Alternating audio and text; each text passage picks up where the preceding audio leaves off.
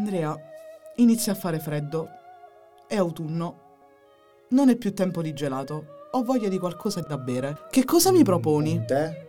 Non mi No, va, no, no, te- no, neanche la camomilla, ma neanche la Eh, tisanina. effettivamente comincia a fare quel freschino da Eh, capito. collo che ti abbatte un Eh, po'. Sì, difese vorrebbe- immunitarie, capito? Sì, Vitamine. Però qualcosa di caldo, dai. Fammici pensare, fammici pensare.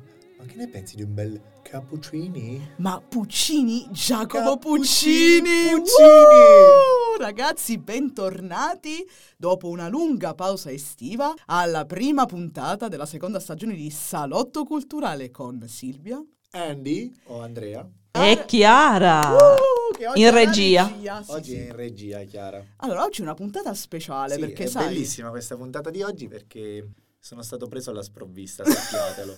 Mi hanno ingannato. Non Doveva dovevo essere- essere qui, ma sono qui. doveva essere una puntata all'insegna della serietà, però io senza il mio assistente personale che studia sì. sempre, oggi sì. l'ho interrogato un po' a sorpresa. Vedete un po' le donne che cosa fanno, guarda. Eh, Chiara se la, ride, se la ride dietro la vetrata della regia, giustamente. Però oggi diciamo che la tematica, Andrea, non Sì. è la- il solito autore, No, no, no, biografia. no, si parlava di Puccini, di queste cose. Perché? Perché mi parli di questo? Alert spoiler, alert spoiler. È autunno ed è tempo anche di opera. Perché a Chieti, al Teatro Marrucino, come ogni anno, oramai da tanti anni a questa parte, Parte là. Stagione lirica, il Madonna. momento più bello, ragazzi, perché sai com'è il teatro comincia a ripopolarsi Sì, sì. dopo la pausa estiva, poi specialmente dopo questi due anni di Covid. Insomma, io sono molto contenta perché quest'anno inaugureremo con eh, inaugureranno con la Madama Butterfly, che è un'opera di Puccini. Pensa Andrea che questa è un'opera che è stata scritta dallo stesso Puccini nei primi anni del Novecento, tre atti. Ed è stato definito dramma giapponese. Durata? Tre ore. Ah, Quindi, leggero, ragazzi- leggero, quel cappuccino. si- Eh, si cappuccino possiamo... Starbucks lo possiamo... Sì, un bello Starbucks. lo possiamo sorseggiare. Chiara approva. Tenete conto, ragazzi, che il maestro Mazzoccante ha voluto sottolineare un, eh, un aspetto molto importante. Ha intrapreso questa sinergia con il Festival Torre del Lago e verranno portate in scena le tre opere Madama Butterfly, Bohème e Tosca. Quindi, mi raccomando, appuntamento fisso per i prossimi tre anni.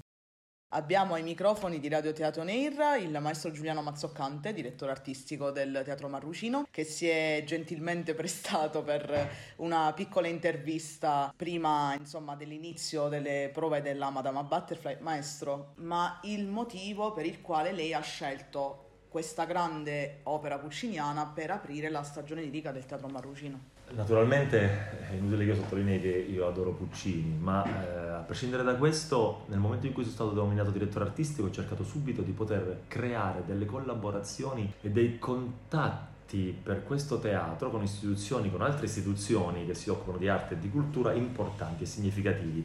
E da lì è nato un gemellaggio triennale con uno dei più grandi festival dedicati a Puccini, il Festival di Torre del Lago. E abbiamo deciso di, in tre anni di mettere in scena tre opere di Puccini che, co- come abbiamo detto adesso, ci sarà la Madama Butterfly, l'anno prossimo Bohème, tra due anni Tosca, per celebrare il centenario di Puccini, che sarà proprio nel 2024, quindi sarà un anniversario importantissimo. Sì, ha detto bene mh, perché mh, il cast è importante, è composto da artisti che hanno una grandissima carriera alle spalle anche nel presente, ma eh, ci tengo anche a sottolineare che ho fatto una ricerca specifica nel cercare grandi artisti di origine abruzzese. Perché ehm, gran parte del cast, pur adesso eh, esercitando la propria professione artistica a Monte Carlo, come in Silvestri in questo momento, piuttosto, piuttosto che eh, in America o in altri grandi palcoscenici internazionali, sono nati in Abruzzo. E quindi riportiamo i grandi nomi abruzzesi nella nostra città e nella nostra regione. Questo per sottolineare due intenti, quello di cercare una grande collaborazione con un festival importante come quello di Puccini di Torre del Lago e quello di valorizzare e sottolineare che questa regione è piena di grandi talenti e piena di artisti che sono importanti nel mondo. Per chiudere la nostra intervista, maestro, un invito al pubblico di Radio Teatro Neir, al pubblico ovviamente teatino abruzzese, soprattutto a un pubblico giovanile affinché ven- venga ad ascoltare l'opera. Innanzitutto grazie a Teatro Ner, grazie al pubblico che ascolta questa intervista, ma l'invito è, è un invito a partecipare a delle emozioni, perché anche l'allestimento sarà molto particolare. Abbiamo cercato, ho, ho- trovato nella regia di Manulalli un'attenzione molto profonda per la natura, eh, per la sostenibilità proprio nei valori umani che contano. Se noi immaginiamo delle piante verdi in scena, la natura in scena, la donna che rappresenta la natura e quindi le piante, la donna che vanno curate, vanno preservate dal male affinché il nostro futuro abbia una, una certezza di crescita. Quindi spero che i giovani che verranno potranno trovare nella Madama Butterfly, nell'allestimento, non solo nei significati interi dell'opera, nella scrittura di Puccini, eh, tanti motivi di riflessione e tantissimi motivi per interessarsi ad ogni secondo di quest'opera meravigliosa. Tanto per fartela breve, io non ti voglio spoilerare assolutamente la trama, perché così invito il gentile pubblico ad assistere alla Guarda, prima. ti dirò, penso che lo andrò anche a rivedere perché lo vidi e non al teatro e onestamente la trama mm, la ricordo e non la ricordo, In quindi televisione, vedi? prima del teatro alla scala, giusto? Può darsi, sì.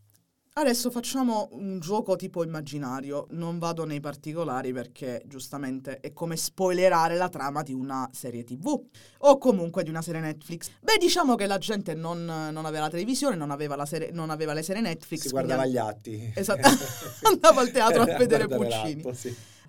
La prima ebbe luogo a Milano il 17 febbraio del 1904 e pare che sia stata anche accolta, diciamo, come con grande entusiasmo. E I librettisti, cioè coloro che hanno... perché Puccini ci ha messo la musica, poi i librettisti avevano il compito di scrivere le parole, però avevano carta e calamaio e scrivevano, abbozzavano. Perfetto. Allora, immaginati di essere a Nagasaki, in Giappone.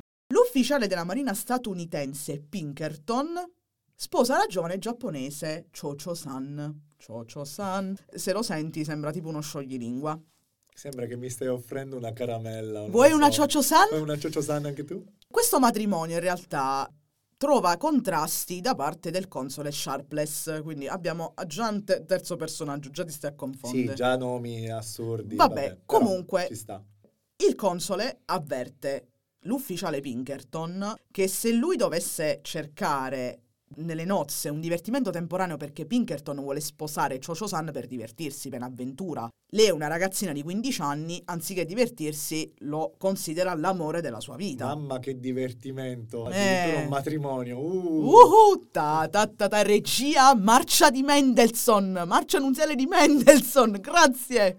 Torniamo a questo matrimonio che eh, sembra tipo il... Tra il- Pinkerton vabbè, e Chocho-san. Esattamente, in realtà la ragazzina che, insomma, giocattolo, se così possiamo chiamarla, perché lei si innamora.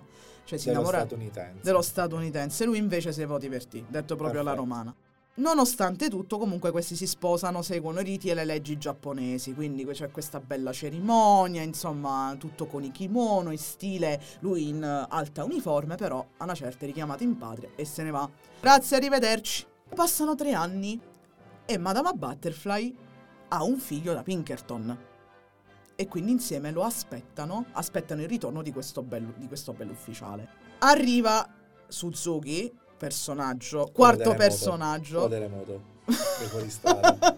Chiara ride. più, o meno, più o meno sono quelli i giapponesi. Come a noi, i cognomi sono quelli, insomma.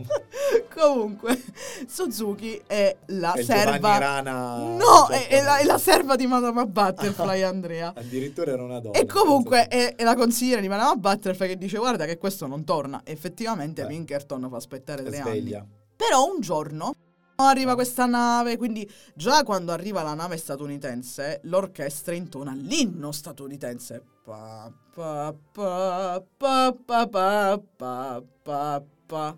L'intonazione fa pietà, però Ma non bene. mi stai già spoilerando troppo? Sto tagliando corto per non spoilerarti le- le- i dettagli. Torna insomma Pinkerton, eh, il bell'ufficiale, però ri- non torna da solo. Torna con la moglie, va a finire... Con la vera moglie. Che si chiama Kate, che non è Kate Middleton, ma è la vera moglie di Pinkerton. Allora, furbo, Sha- devo dire, era molto furbo. sì, sì, molto furbo. Però, però Sharpless, che è il famoso consigliere o console, come lo vogliamo chiamare, più console che consigliere, in precedenza aveva chiesto a Madama Butterfly di accettare le avance, se così possiamo dire, del principe Yamadori, che è un altro ancora personaggio. Vabbè, Allora, senti, io intrecci amorosi. amatori, dopo Giovanni Rana di prima, mi fermo. Va bene. torna Pinkerton e nonostante tutto, giustamente, lei dice "Ah, è tornato per me, quindi si rimette in grande spolvero, ma in prende realtà lui è tornato per riprendersi il figlio, quindi Madama Ah, Butterfly ah, almeno nonostante si prende tutto una responsabilità. Perfetto. Esattamente. Comunque Madama Butterfly nonostante tutto alla finale proprio eh dopo un disperato canto d'amore, dopo aver concesso a Pinkerton le cure del figlio, muore. Si suicida praticamente. Quindi il finale è molto tragico, ecco perché è chiamata Ce l'ha tragedia. spoilerato in sostanza. Non ve lo spoilerò, però ce l'ha Vabbè, spoilerato. l'importante è andare Cioè, a vedere comunque l'opera per spoiler- i dettagli. Allora, regia, mi aggiungi questo a inizio puntata. Alert spoiler.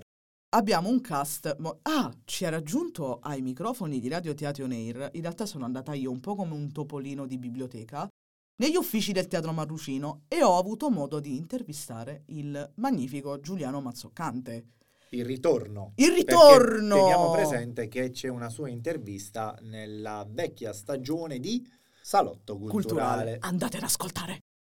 Se la regia ci vuole concedere qualche piccolo spezzettone nella sua intervista, male non vi fa. Abbiamo ai microfoni di Radio Teatro Neir il maestro Giuliano Mazzoccante, direttore artistico del Teatro Marrucino, che si è gentilmente prestato per una piccola intervista prima, insomma, dell'inizio delle prove della Madama Butterfly. Maestro, eh, la sensazione, l'emozione nell'organizzare la sua prima stagione lirica. Beh, c'è tantissima emozione, tanta anche consapevolezza, per fortuna adesso più si va incontro eh, alla prima, quindi più si portano avanti le prove, più l'entusiasmo cresce, naturalmente anche l'apprensione, perché poi il desiderio che tutto vada non bene, ma magnificamente è grandissimo.